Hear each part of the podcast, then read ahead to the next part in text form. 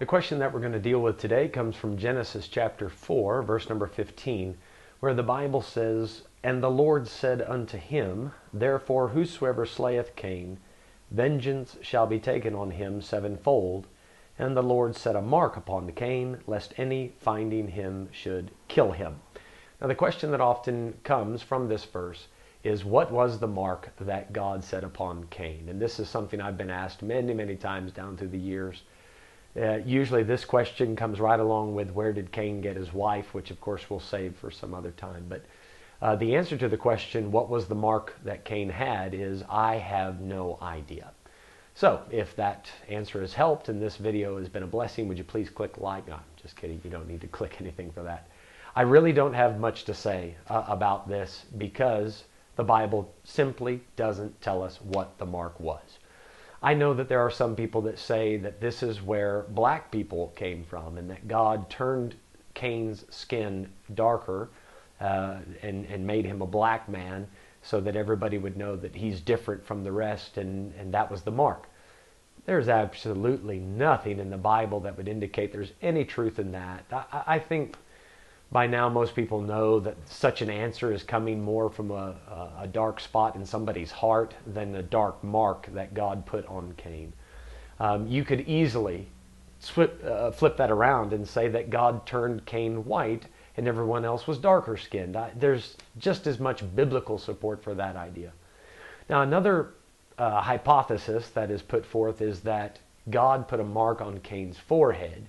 And there is a scriptural precedent for this. We have something from the book of Revelation. We have a couple instances there. The Antichrist, of course, marks his followers in the forehead. And then in Revelation 7, you have the 144,000 that are sealed in their foreheads. So there's at least some biblical basis for that. When you factor into this that Cain is an outstanding picture of the Antichrist, it does make it an interesting hypothesis that possibly God put the mark in his forehead. However, there's nothing in Genesis 4 that's going to help us narrow that down and say definitively that it was a mark in his forehead. I think we do need to recognize why this mark was given. Cain was worried about somebody finding him and slaying him. Then God said, "I'll put this mark on you, and that will prevent that." So somehow this mark, once somebody sees it, it would offer some sort of warning to the potential attacker not to kill this man. So that tells us that even in the earliest days of society, capital punishment was something that was readily accepted, and that somehow God made it clear to the people around Cain, the people that would be around Cain, that they should leave him alone. To me, that would indicate some sort of symbol, at least, or wording that explained the situation. I really don't know what to say any further than that, because how would somebody just see a mark, whether that's a dot or a stripe or something of that nature, and then say, okay, because we saw this mark, that means don't kill him. The mark would have to indicate some sort of protection, some sort of amnesty that the person has.